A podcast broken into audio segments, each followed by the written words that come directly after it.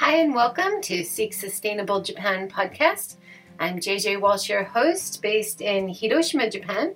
And in this episode, I have a chance to catch up with James Hollow, who is the CEO of Fabric, a Tokyo based consultancy and uh, business very focused on sustainability. And we're talking about their third set of data. They've done three years in a row to try to find out how Japanese consumers think about sustainable brands, sustainable products, and sustainable lifestyle.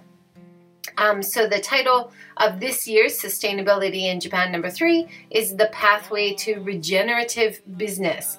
And different from previous years, there's uh, more focus on the idea of how happy people are uh, working at the moment and how that differs depending on generations.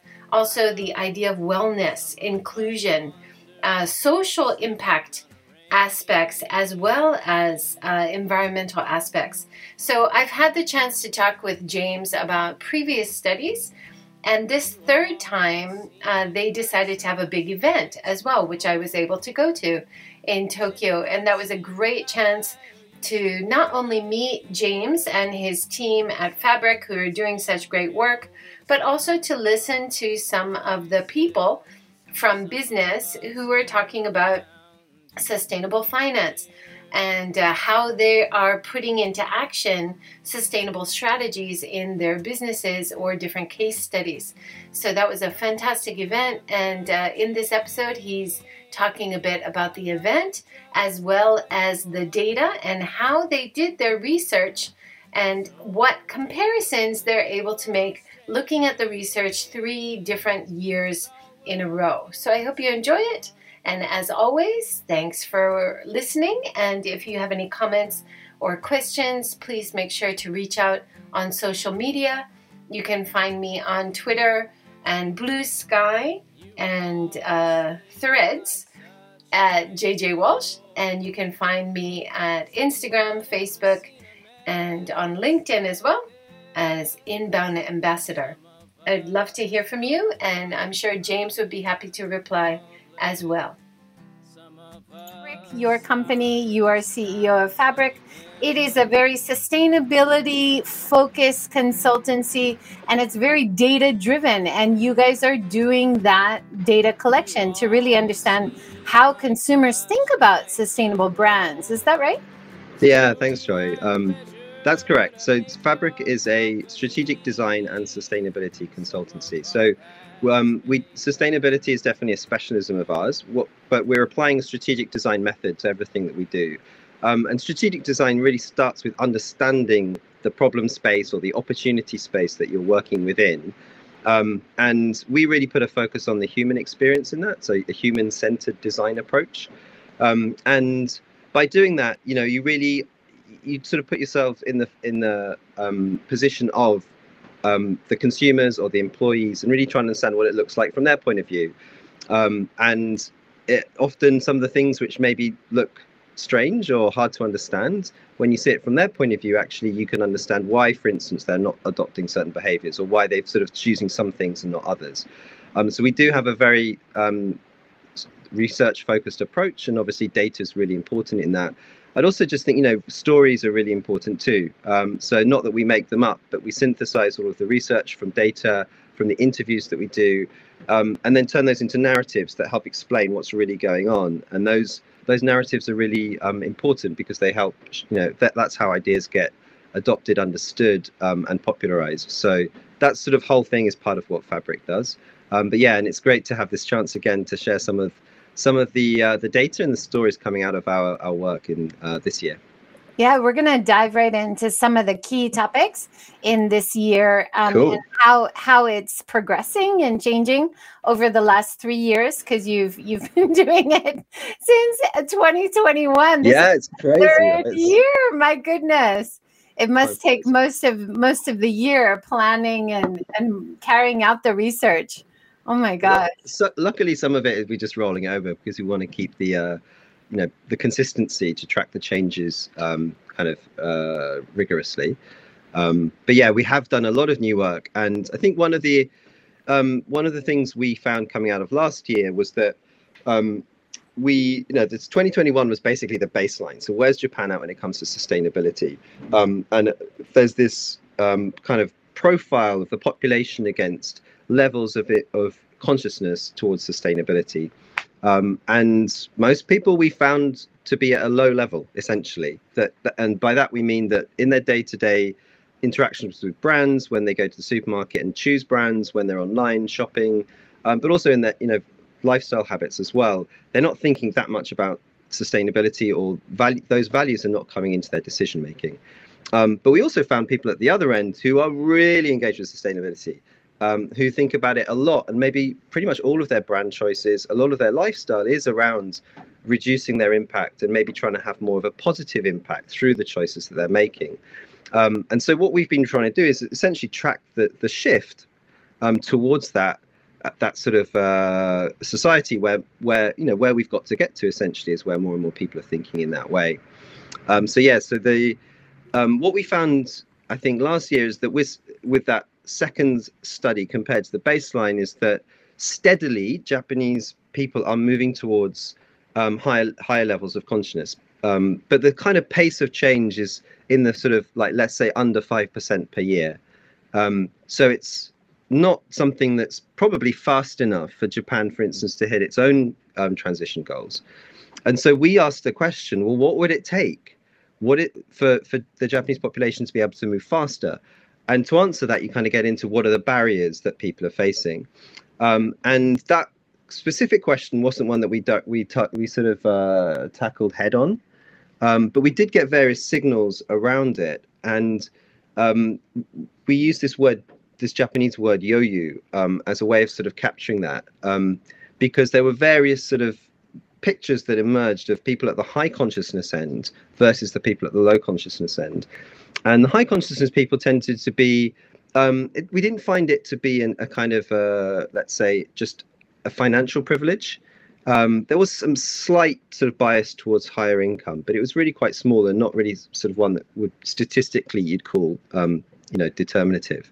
Um, but things like having the time to read and absorb lots of information, um, being actually engaged with lots of brands and in and getting and being welcome to um, sort of advertising from brands or particularly ones that you you're interested in, um, and overall a kind of picture of a really engaged consumer, and that's kind of was slightly surprising because um, in the West and I think you know particularly let's say North America and Europe, that sort of really um, we imagine the sort of Greta Thunberg Gen Z activist mindset driving sustainable transitions.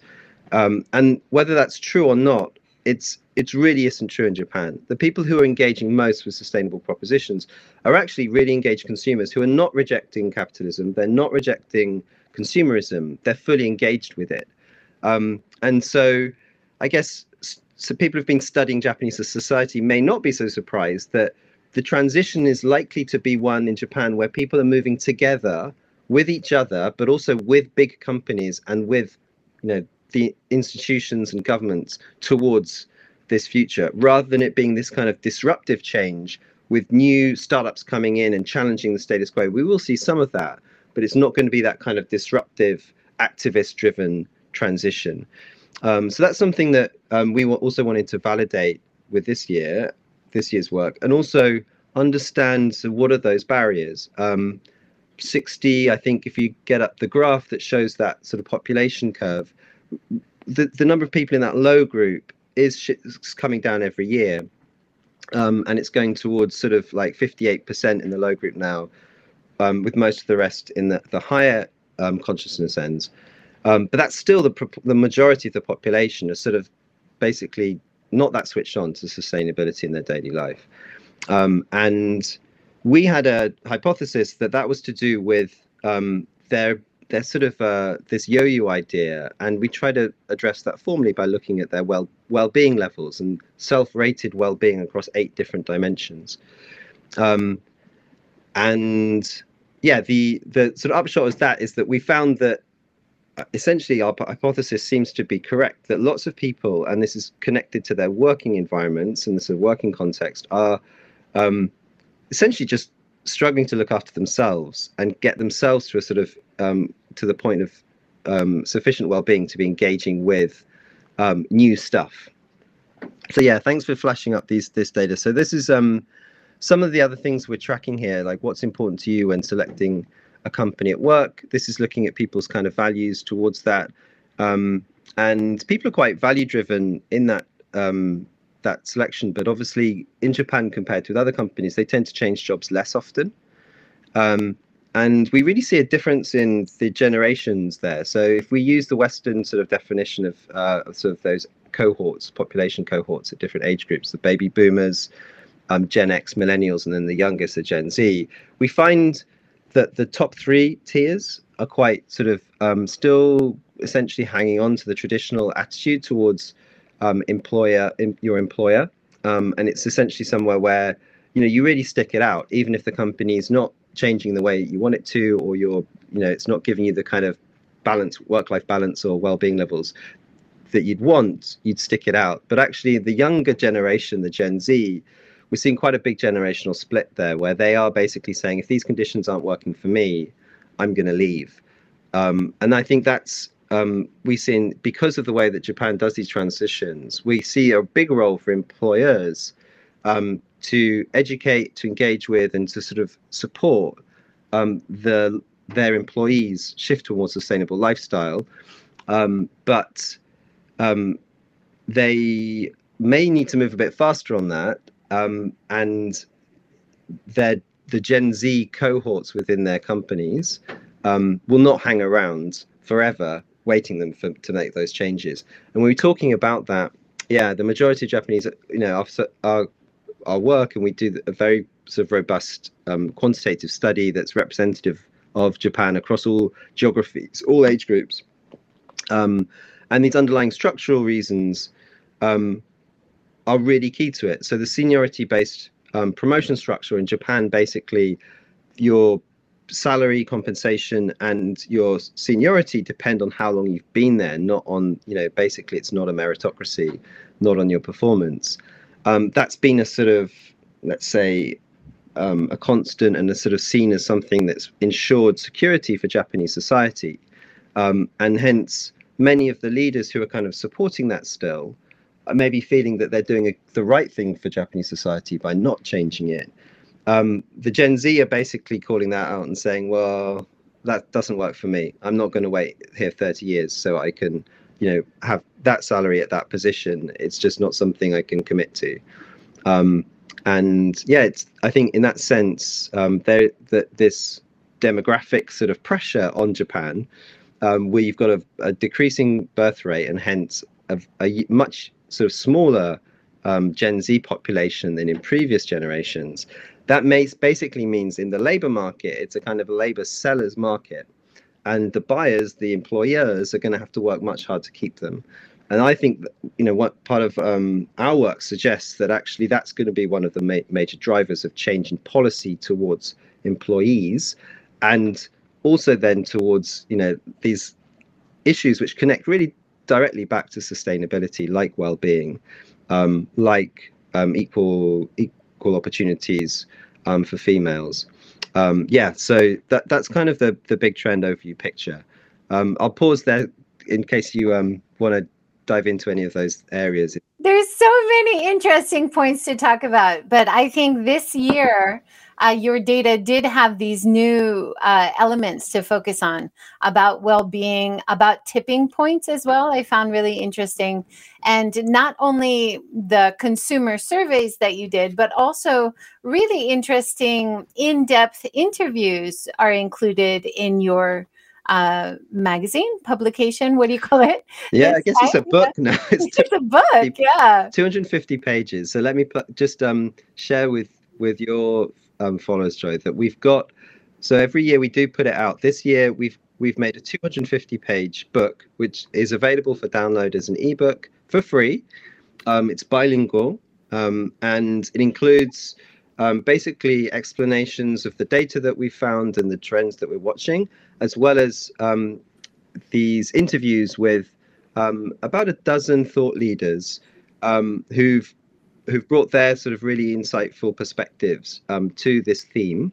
Um, and most of those uh, who work in business, um, from running extremely large companies like um, Jin Montesano, who's the um, chief chief people officer at Lixil, um, Eriko Suzuki, who's the founder of Kind Capital, a fund which focuses on sort of really being aware of well-being and the how how the companies that they invest in are um, are thinking in terms of the social dimensions of sustainability, not least with their own people. Um, from academics, um, people working who driving startups, so it's a really interesting mix of perspectives. Um, all sort of focusing on this nexus of um, of the, of work and well-being and how that is either enabling or, or holding back a kind of a broader sustainable um, transition for society.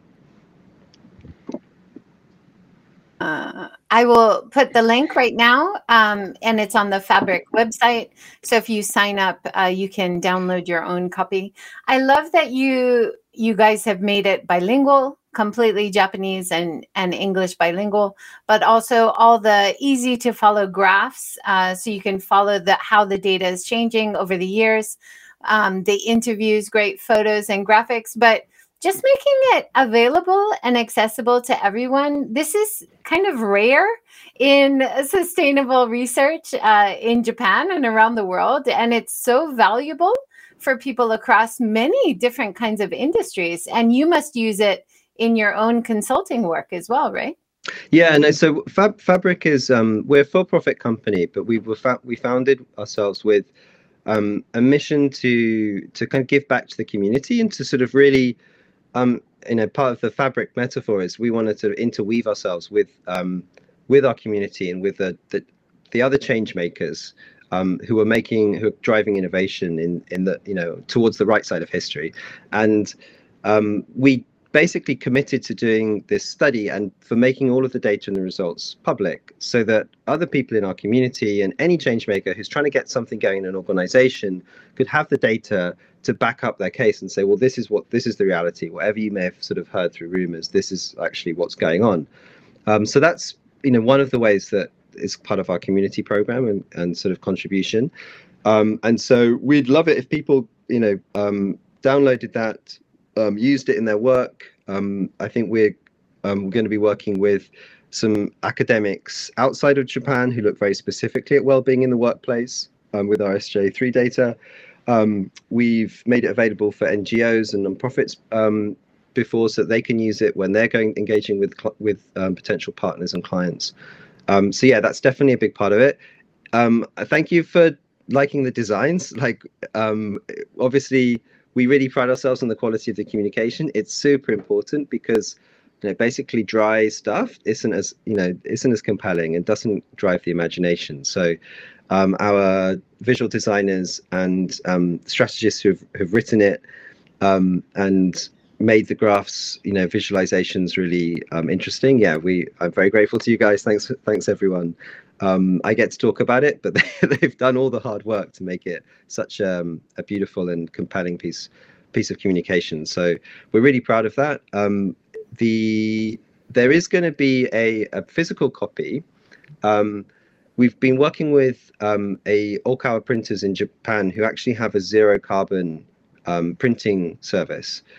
so without any of the guilt of a 250 page uh, book, um, the you can get hold of you will be able to get hold of a um, a hard copy.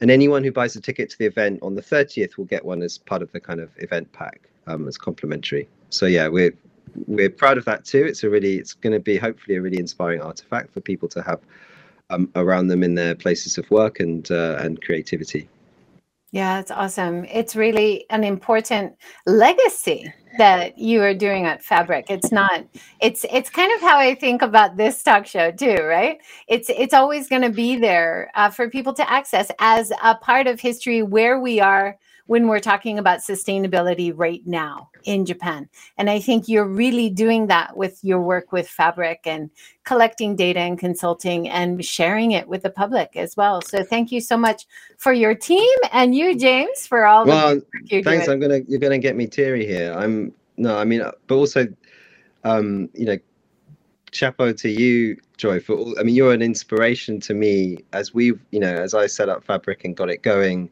Um, what you've done off your own back, you know, has been incredible, and I really congratulate you and are grateful for all your efforts. Um, this has got to be a team game, right? So, I think you know what with Fabric we're trying to do is is um, is show that we can be a you know really strong, profitable business, but do it in a, in a different way and sort of live and breathe and walk the talk on on a sustainable model.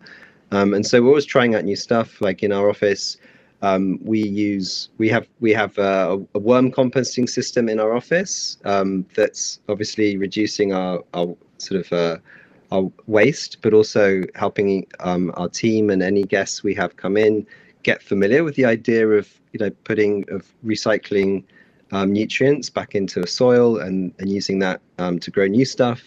We have um, zero plastic station, like a hub, a refill station where you can bring in um, reusable, you know, basically kind of um, uh, containers and fill up with shampoo, body wash, detergents, so that you can remove plastic from um, from that area that area of your sort of of your life. And basically, we're trying lots of different things to encourage a more sustainable lifestyle and kind of weaving that into the experience of being part of our team and community. So you've That's been awesome. You're you're walking the walk. You're well, not just talking the talk. I love it. we try to. We've got some good questions coming in as well. I think. Yeah, yeah. Uh, we want to give a shout out to Real World Japan. Thanks for your comments on YouTube. Uh, talking about the legacy of Hiroshima business style. Now, in your report, you do talk about Sanpo Yoshi and Yo-Yo, Yayoi, Yo-Yoi. Sorry, I'm saying it wrong. Um, but the idea of, of well, well-being, feeling of well-being, but also the hierarchy and the dissatis- dissatisfaction that a lot of young people are feeling uh, for the seniority, like you talked about before. So, talking about it, dating back to World War II, yeah. I would say I would say even further back because it it connects to the apprenticeship system in Japan and uh, le- being a sword maker. It it dates back well beyond there, right? Yeah, no, thanks thanks very much, Real World Japan. I think you might be more clued up than me on this. What one of our interviewees um, told us was that that system dates back to the pre-war sort of the the military um, nationalist era in the sort of 20s and 30s when they were basically looking at what does a militarized society look like and particularly with the sort of the, the progression of um, male military careers and had to sort of map where someone how many family how many children they need to be supporting at the age of like the, by 35 versus 45 and then sort of basically map that to income um, and created this hierarch- hierarchical system that was then basically projected from the military back onto civil society and business. Um, and that system was um, was was sort of uh, became the norm. I didn't know the context with Mac- with MacArthur and that era, but um, I think culturally it stayed there because essentially it feels um, like a it's social security. It sort of feels like the um, it, it's a, a rock on which society can sort of, you know, um, anchor itself in terms of that predictability. Um, but it's, I, you know, and I think so. Often people look at that and, and various aspects of Japanese culture and think, oh, that's so stupid, that's so dumb. Why would they do it like that? But it's actually, you know, in its own in this context, it's worked very well for a long time. I mean, Japan's been an economic miracle. Um, certainly up to the bubble, and even since I think Japan's man- managed that post-bubble economy you know, in ways that I think the uh, other countries, as they've as they sort of um, face a sort of you know post-industrial era, will increasingly come to appreciate as basically being pretty well managed. Um, but we really feel that that system has just got to go, um, and it, it's holding too many important changes back now. Um, and I think you know it is going to change. If you look at, say, the interview with Jin Montesano, Chief People Officer at Lixil, they no longer run that system. Um, yeah, there's Jin, and she. So um, what Jin and her team are doing is is taking a really sort of insight-based approach, a very human-centric, humanist approach to transitioning a massive global organization towards that, and particularly that that context here in Japan, um, to a more meritocratic system. And um, I think you could read um, read up on what Jin said that in our report. Um, but you know, many companies in Japan, um, the Toyotas, Panasonics, you know, they they're still grappling with that. They haven't really started on that transition, although they have started on lots of other things. Um, um, and then you have the sort of startup scene where you've got ventures which are sort of starting out and wondering, okay, should we be modeling ourselves on a Silicon Valley company or modeling ourselves on, you know, trying to be the next sort of Panasonic, Panasonic or Toyota or these, and you know, working out what kind of systems they need for that um, and what kind of people pro- programs. And you know, I think Japan will synthesize this combination of, of the traditional and the modern, referencing the you know international best practices and what's what's worked there, but also doing, to be honest, continuing to to find its own own path there. there. We definitely see it moving away from traditional models, but not necessarily just snapping um, to be in line with what's happening elsewhere either. Yeah, so interesting. I've also linked your Medium article, so you have uh, taken some of the the key points from the the big summary of data, and you've written some great articles on Medium. Um, so that's that's worth following and and getting a little insight uh, if you're not going to take on the 120 plus yeah. pages. Yeah, um, but, thanks so yeah. much. Yeah, it's a good place to dip in. We we sort of um, pre-released some of the articles on there, and that that channel is something that will be we publish to um, stuff that's not even in that report. But actually, everything right now that's on that medium, they'll all be in the report. So if you download the uh, the the ebook, um, they'll all be contained within that. Um, but yeah, please do follow us on Medium as well, um, and uh, LinkedIn and Instagram. We're we're active too, as well as as Twitter. Awesome. And bef- before we move on too much, I think one of the the key indicators or key takeaways from your report was about how younger generations are are really concerned with gender equality in Japan, and this is a huge issue in Japan still. The latest government uh, is all completely hundred percent men. Uh, the manal and this uh, you know hasn't happened since 2001 but james when you do the report when you have your event we notice people who notice these things we notice you're you're walking the walk and showing how gender equality gender balance is really important. And thank you so much for that. We need more of it. Yeah, I mean, don't thank me. I mean, it's the it's the brilliant thought leaders that you know we've we've lined up. You should be thanking. It's it's it's just a shame that, like you say, there's so many events happen where um, they just essentially s- stick with the old boy, the old guy networks, and you know they're, they're not representing a, a, a completely balanced perspective from that, and that has been yeah, that does really need to change at all levels. I mean, if you, if you look at, there's a couple of um, we we look every year look at this um, people's understanding essentially their literacy with the SDGs. I don't know if you've um, got that to hand, but um, yeah, there we go. So if you look at Japan's top five issues, as um, according to the UN SDGs indices, um, you've got th- so this is from the middle at the top is number one.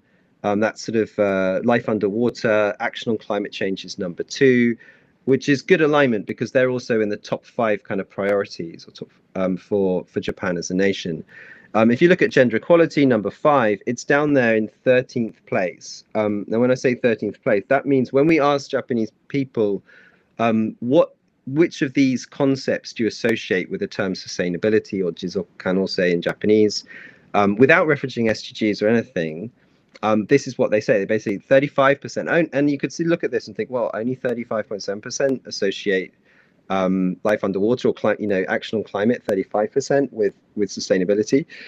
Um, but that's because this is a new kind of cultural import. Japan's been aware of sustainability issues for a long time. I mean, the whole in, issue of depopulation in, in rural Japan, that's a sustainability issue. It just hasn't been called that word. And so the SDGs, that framing and this definition for sustain, this globalized framing of sustainability is is a new thing, and it's come in, um, and Japan's still catching up. Now, obviously, government. This is SDGs is a, is a national um, uh, sort of set of a goals framework for for countries, but companies have also jumped on it but actually they need all of society because this is how japan works to kind of come along with it and so to some extent everyone needs to be aware of this the reasons behind it, what it connects to. And so this sort of literacy and engagement with this is actually a really important factor. And the great news is that it's growing like quite quickly. Um, so if you look at that plus th- plus 11, 12, 13%, this is we're seeing a really strong growth year on year of the number of people who associate these concepts with this idea of sustainability. We think that's th- through at last the work of the media, the wide shows covering this, people maybe hearing about it through work. Um, so this is really good. But to your point on gender equality, only 25% of people really link that to sustainability. Um, and so that's going to take a lot more work. And even so when you split this between men and women um, something like i think 20% of men link it and then only 20% of women. So for a lot of the the population including the female population this is that these two issues are not seen as sort of like level or they maybe don't see a gender equality issue in japanese society. There was also when we look at that by gender oh sorry when you look at that by generation um, when you've got those four generations um, we see a sort of a more environmental bias at the at the higher um, age range, um, where they're sort of looking more at climate change being ex- existential risk, um, that taking action is really important. Um, and that's also true of the younger generations. But number one of their concerns is actually um, equitable pay, not across gender, but just like for themselves, like having enough, having for pe- for their incomes to be um, essentially fair in the context of society. And so financial well-being, um, having being paid enough money to sort of have the life that you you want to live, that's seen as being the number one sort of sustainable sustainable issue for younger generations, which is really telling um, and important because until you sort of fix these basic needs on, on well-being, and there are some other dimensions we looked at as well, it's going to be hard to persuade people that they should, you know, take other actions um, that lead to, um, let's say, having less an, an impact on the environment or making changes that will require some thought and engagement from their part. So, um, and the role of companies in that is really crucial. Um, you know, it's not like the companies don't have cash. They're sitting, you know, the big Japanese companies have have have done very well, sort of in the um, Abenomics era. They've their coffers are full of cash. It's not that they can't pay it; they just don't have that as a priority. Um, so you know, hopefully our work will contribute that to actually, if you want to have happy employee, you know, happy, productive, creative, imaginative employees, imagining a new future for, for company, society, and their own lives, you're going to actually have to meet some of their more basic needs, like paying them a bit more, but also really enabling them to to feel a, greater sense of um, emotional security, to feel even as females or as other um, marginalized minorities really embraced and accepted. Um, and then you get into that whole the whole DEI space, which is again another area where um, Japanese companies, you know, some of the some, some companies do a very good job on this in Japan. It's definitely is an in, increasingly important issue. Um, it's also crucially, I think, being seen um, through the ESG framework of, you know, the ESG is a kind of how investors measure um, the risk that certain business models are carrying um, as they move into a more, you know, basically a future where the context is context is framed around environment for E, um, sort of so society um, and governance, and if they aren't able to adapt to change, they aren't able to sort of come up with new ideas and and shift, then that's a risky investment because they're going to have to, and you know, there's very robust work that shows that um, the more diverse points of view you have in an organization, um, and the better the well-being of that of that that employee team, the more able they are to embrace change, to be creative, to come up with new solutions. Um, and so investors, particularly outside Japan, are starting to see that S score um, and the and DEI in particular as kind of um, a proxy for ability to innovate.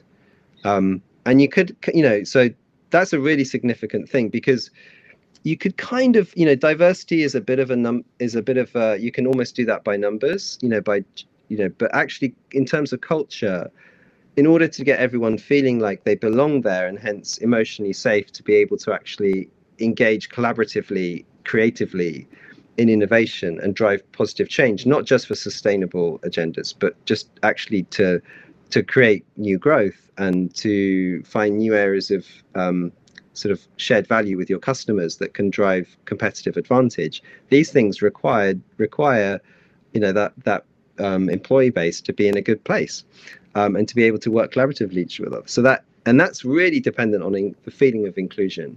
Um, some companies now include um, DEIB, belonging, the sense of belonging.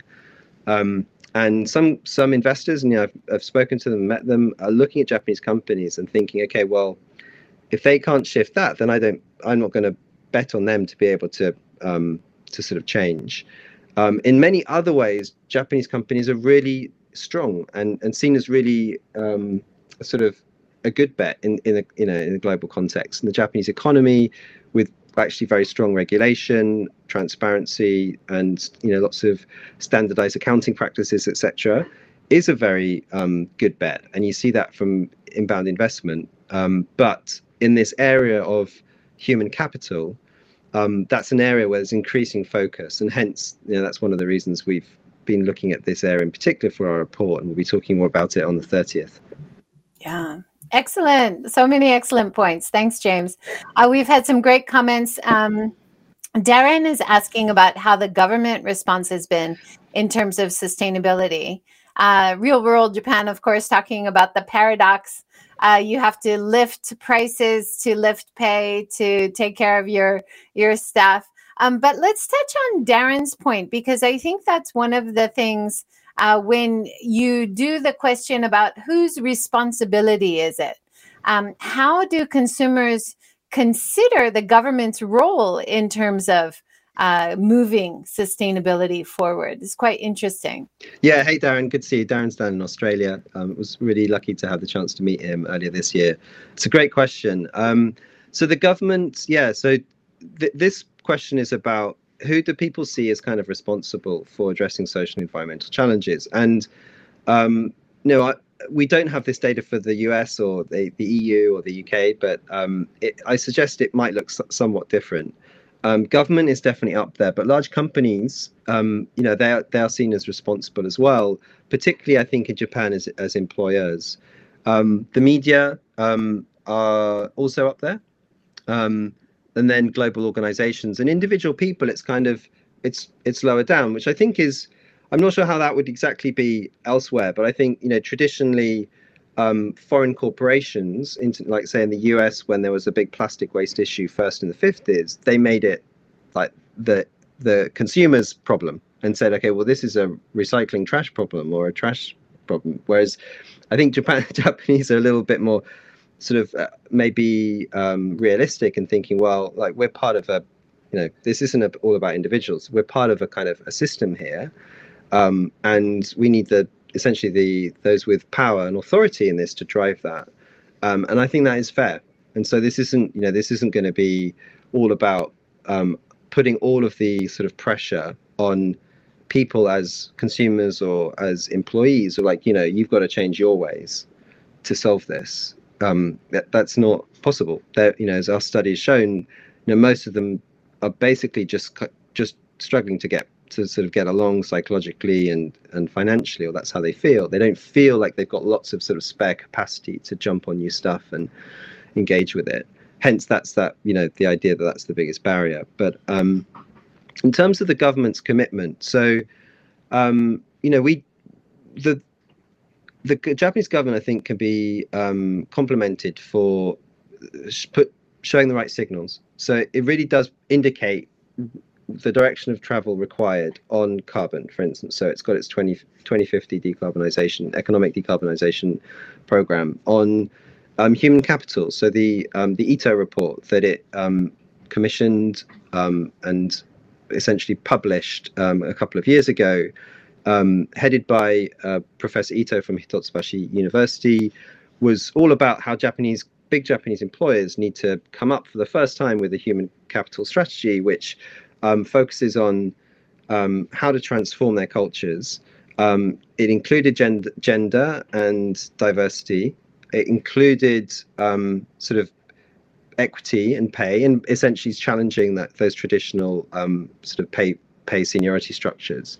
Um, it didn't really say how though, and it didn't put in and and you know, typically the Japanese government will not put through law or regulate or sort of regulations into law that that say you must do this by this time. Um, you've seen that, say, with plastic in France, where they've just outlawed disposable plastic, um, which you know is a great move, and and um, well done France for leading on this. Um, I don't think you're going to see that kind of uh, regulatory sort of like a lot of the Japan, often the Japan sort of approach don't really have teeth as as policy changes. They're more sort of pushing in that direction and look for public-private partnership to then drive towards that. Um, and so that tends to be how things change. So in answer to Darren's question, I think the the the Japanese governments they they they do get all this. Um, they they aren't just sort of you know old bureaucrats who don't know what's going on in the world.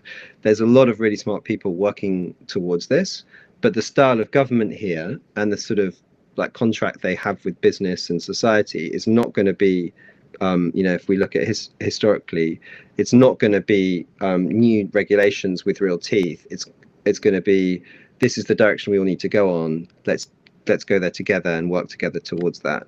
And so, let's say you see with the the, the I think third arrow of Abenomics with um, labor reform, know, that hasn't. They, they've been pushing Japanese companies to pay their people more for a long time, and they just haven't done it. And that's an example where, um, you know, I think it's the, the weakness of the Japan approach, where you know something really does need to happen, but when you just on a systemic level, it's obvious. But then when you're the CEO or the C-suite of one company, um, you know, it's hard when you've got all these different pressures from your to meet your uh, demands for organic growth from your investors. Also now ESG scores, also all these things. It's hard for them to sort of let's say, um, look at it from the systemic point of view, and they'll just maybe think in terms of the next quarter, um, and and not take those sort of important changes that are needed for the long term. Thanks so much for that. So many great insights there, James. Uh, now, in this report, you talk about tipping points, and there are some like quick takeaways mm. that I just like to touch on. Uh, so 22.8% of the people you surveyed said they would like to invest in sustainable companies. And this is uh, sustainable investing is, is one of the, the key points that you've had uh, from one of the speakers as well, right? Yeah, yeah, particularly on Eriko's um, piece there. I think so. We looked at within the study, we looked at a bunch of different behaviors. Um, so from doing more more recycling and sort of being more careful, like say trying to avoid buying plastic or avoid packaging with lots of plastic. And so this idea of sort of mottainai, um, which is like it's kind of a shame to waste things, right? That's a very traditional Japanese mentality. Um, and we've kind of most of the changes we've seen where actually new behaviors have been adopted have been in this sort of like incremental changes to behavior, like quite small small stuff really important, are needed, um, but not say I'm going to switch all of my electricity to, to zero carbon electricity or I'm going to buy an, like um, an EV. Um, but what we've seen is that lots of people have said, I'm interested in that. And so when we talk about tipping points, those incremental changes are important, but they're not going to drive a tipping point in, in say, you know, the, um, the per capita um, carbon intensity of the economy. That's there needs to be some more dramatic changes. And so we're trying to measure that um, the potential for for more sort of let's say phase changes or sort of you know switching the system over to to let's say from gasoline to EV, etc. And what we're seeing is that whilst the number of people who've actually adopted that change is in the few percent, the number of people who are like, I'm kind of interested in that is actually really big. It's up to sort of, you know, depending on which one we're looking at, sort of 30, 40%. Um, and the one you had there was investment in companies. So um, that, you know, that's a, a, another really interesting indicator that um, this awareness and sort of like potential for change is there.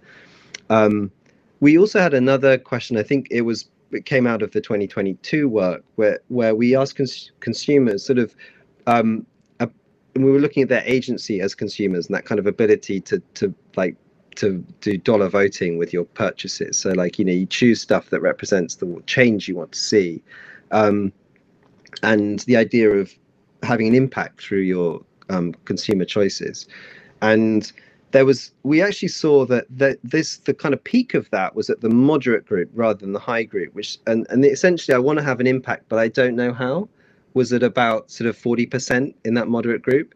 In the highest group where you know they want to they even more want to have an impact right? They're all about trying to have an impact but they already know how because they've done the research. They've they're in communities where they're being shared ideas and recommendations all the time um, but that sort of actually peak of that, I want to have an impact, but I don't know how. It's kind of a sweet spot for for brands and businesses to innovate because it basically means, well, if you make it easy for me, if you give me a way of having a less of an impact or having a positive impact, I'm going to take that as long as it's not too difficult, too like mendokusai in Japanese, too sort of inconvenient and too expensive. I'll probably still reject it. But if you basically make it easy for me, like I'm down. And so I think this is the challenge, and we, we get really excited about this as designers and business model designers and service and product designers. Like, it's an innovation challenge, it's a design challenge. Like, the potential in society to flip you know really big categories over to much more sustainable practices and models is already there um, but the majority are not saying like oh i need this right now um, they're sort of showing that like well make it easy for me and i, I can make it happen and yeah. so I, I, I really am interested in in this the cost parity. The price parity is a really important concern right? When you're making that change. The quality and the price uh, that's long been the case. I was in ikea in fukuoka and they had their plant-based fair. And everything all the main things were plant-based vegan vegetarian instead of the usual meat things and it was amazing to see you know there were a few meat options but everybody was choosing the, the plant-based option because it was new because it was the same price as they were used to. It looked similar to what they were used to. So i think you're right james. There's so much opportunity for companies to to know that information and to make more sustainable options easily available looks like the quality they're used to those kinds of things right? Totally. Yeah no i mean pr- pricing is really hard to get at in a survey. I think you know it's people infamously say oh you know i'll pay a green premium i'll pay a sustainable premium um, in a survey but then when push comes to shove in the supermarket or, or restaurant it often doesn't happen. Um, and and you know for and you know for fair enough. Um, but I think the um, things are things are changing, um, and like you say, you see in the food industry, um, that kind of new, new um, options coming through that you know essentially are giving people who are ba- maybe not ethically or sort of for sustainable values um, demanding um, the change, but when they see it and it's a kind of oh yeah, I can get I get to say that you know I went no meat today because my friends have been talking about that recently, and that's made easy, delicious, accessible, and with price parity. Then things start to move, um, and so you know that's some of that could be done just I think with a bit more imagination, actually, and the kind of changes that you're talking about because so much of the meat that gets consumed, I mean, you you don't really it doesn't have to be meat. I mean even if you're not right? But then there are other areas where i mean actually industrial change does need to happen. I mean so we talk a lot about plastic waste in japan. Um, japan's been dealing with its waste uh, you know through incineration um, as a part of a waste to energy system. So um, in the context of an economy that basically gets most of its electricity and and heat industrial heat and heating for, like, say, old people's homes and swimming pools through burning fossil fuels. Um, the practice of taking like mixed waste and incinerating it, um, thereby cleaning up essentially from a hygiene point of view these you know in these massive cities that we have here in Japan, but also then turning that that heat into electricity and using it for like say local local heating um, is a is actually a pretty sensible practice, and um, it's actually this. If you you know if you look at the West, um, now big economies are sort of going over to that system, um, and but this is the thing you have then with uh, you know Japan has a uh, thermal recycling sort of uh, policy, right, where um, the official numbers for recycling of PET bottles is really high, but that because it, that's because it includes thermal recycling, which is burning them. So these issues are complex, and so you're shaking your head, and it's you know it, it feels abhorrent to be doing that. But you know if all of your electricity or 90% of your electricity is coming from burning fossil fuels, um, then why not burn the plastic waste as well? Yeah. But when it's fed to the public as recycling and it's not really recycling, that's not transparent, that's not honest, that's not the system that we want. That's not for sure.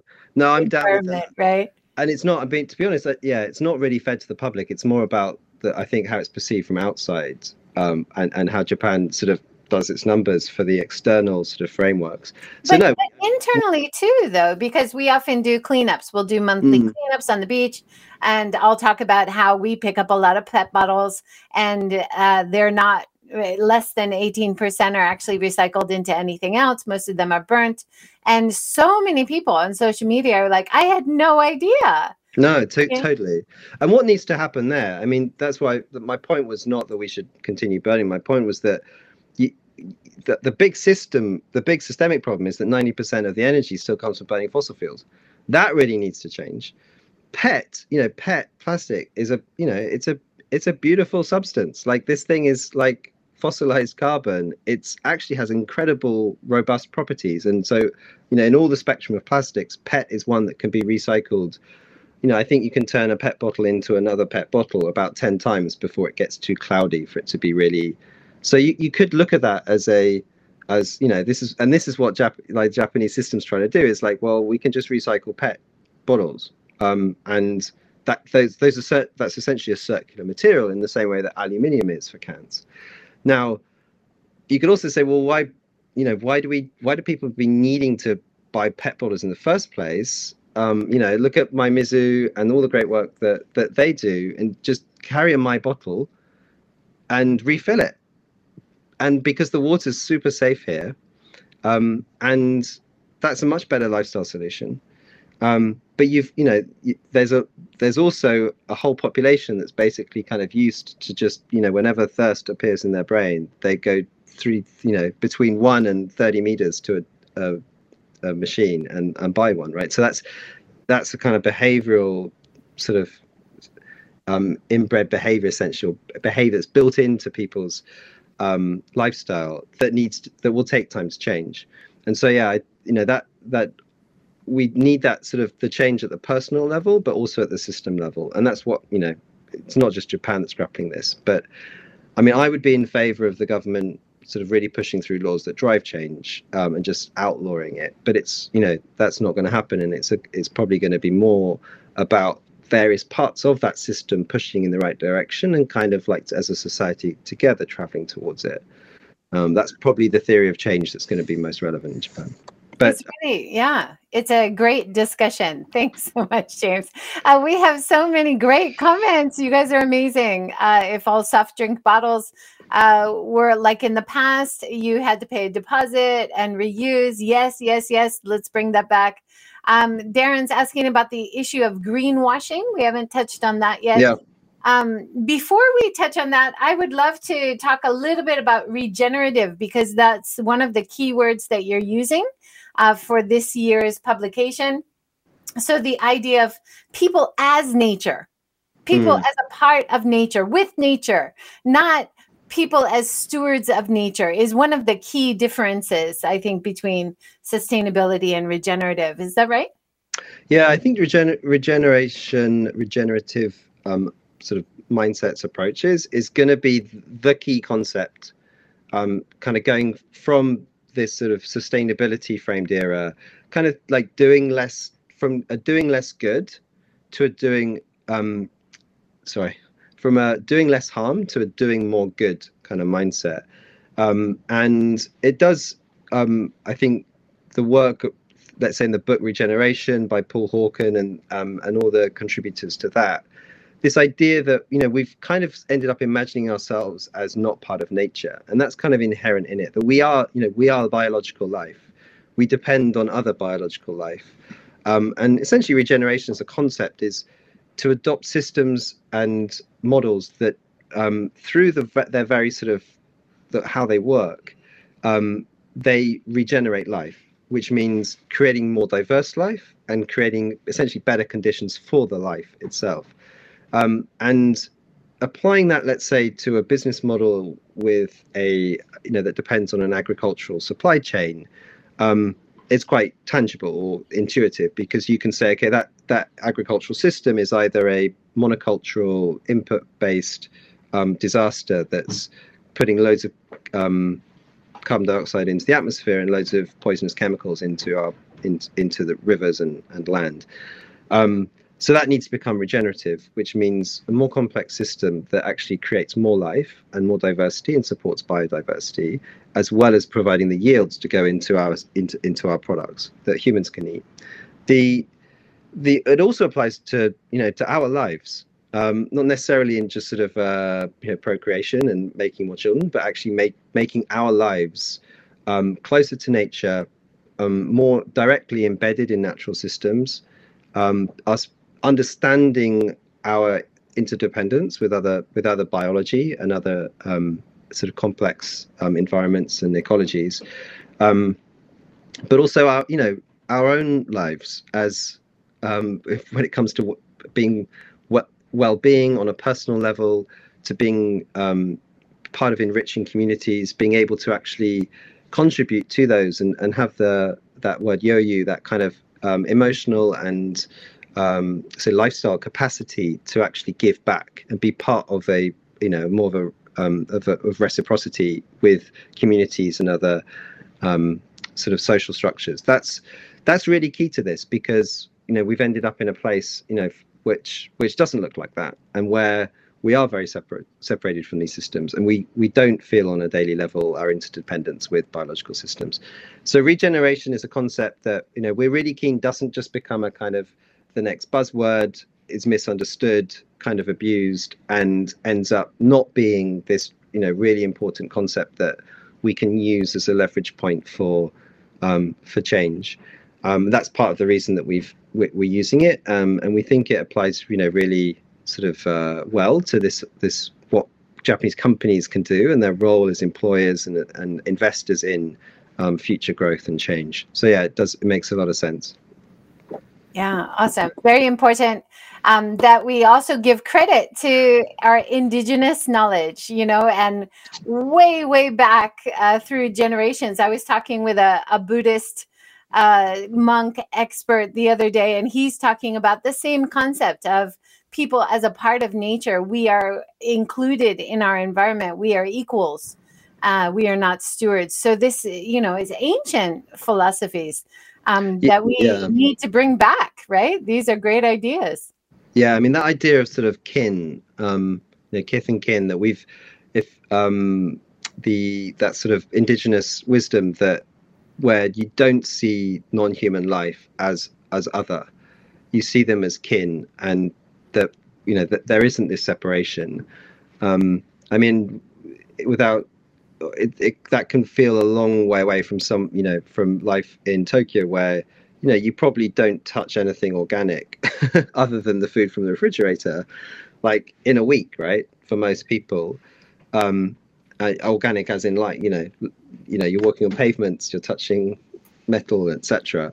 Um, and so, kind of like there's that rewilding movement of re- rewilding our lives. Actually, one of the things that we've been doing, like within the the fabric community with composting is like seeing that actually through the food that we eat and the waste that we create from that, you can like spawn these these amazing creatures, and then they they can create something which then is like just gardener's gold they call it. The kind of uh, the castings from um, a worm bin is is just um, amazing for growing other things like more food but also um, there's lots of other ways that you can connect to that like say fermentation. You know we are we all life basically sits on the base of the pyramid is back is bacteria and you know enzymes and you know yeast enzymes and those things that are creating so much of Japan's delicious food cuisine. And you know those umami flavors you know are kin the microbes right so doing um, that kind of ferm- fermentation just for fun and like creating stuff that's nice to eat um, we've just got a kombucha batch going in the in the company um, so these things are like you know, I think that um, you know, again, I'm leaning on so many um, the wisdom of so many uh, great authors that I've read here. But you know, that food, the idea of sharing food, making it together, and sharing it together is um, is sort of almost def- defining of the human species, the human condition, and um, that's one of the reasons that food became our focus for last year's one. Don't forget, you can download those ones from our website as well. Um, that actually, you know, food is is is an incredible opportunity for us to use our agency as as as uh, consumers, but also sort of to reconnect. If we make the right decisions there with like local supply chains, human relationships with farmers that we've actually met, um, sort of using traditional practices, avoiding lots of packaging, that's the sort of you know, and then sharing the food together and using it as a vehicle for community and shared knowledge, we have an, that's an incredible opportunity for um, for, the kind of change that's needed. Um, and it can then kind of those same principles can roll over into other areas of our lives as well. Um, so big, yeah, as you can tell, Fabric, we're big into big into food and the importance of food at many levels. well, I think it's key to everyone's happiness and well-being for sure. Uh, thank you so much, James. That is our time. No way. That was so yes, yes. We've we've talked to so many different topics uh, inside your report. There's also so many amazing topics. So I've added the link to your website one more time. Uh, if you are free on the 30th, please make your way to that amazing symposium uh, Fabric is organizing, and uh, you can download your own copy with all the data that we've been talking about in this show uh, from the link as well. Thank you so much, James. So, just quickly about the event, it's at a place called Soil, appropriately enough. I don't think that's a coincidence. Um, but you, you can't just wander down there. I'm afraid that it's quite a, in terms of a capacity, we would do need you to go to the Peatix links and, and sign up there in order to make sure that you can come. But we'd love to see you. Yeah, Thanks definitely pre-register. Don't Thanks just so much, up. Joy. You're an absolute star. Thanks so much for everything you do for this community and, and this change here in Japan. Connect, like you've helped me connect interesting people, and you're doing that all the time. So, congratulations on the success of your show. Thanks. Thank to- you. I think you're number 455 for the interviews. Can you it's believe crazy. it? I mean, it's amazing what you do. Thank you, thank so, you so much. Well, thank you, James. And I'm hoping to make it up there on the 30th myself and uh, hear all these amazing speakers and be a part of the positivity that you're promoting in Tokyo and around Japan. Thank you. Please, please. We'd love to have you. Thanks so much, Joy. Great. And thank you. Big thanks for all the amazing comments, all the audience today. You guys were wonderful. I love all the insights and uh, questions that you had. And if we didn't have time to address them live, we'll comment below. So thanks Absolutely. so much for joining. Thanks, everyone. Yeah, thanks for the comments and uh, interesting discussion topics from from everyone out there. Have a great day, everyone. Thank you.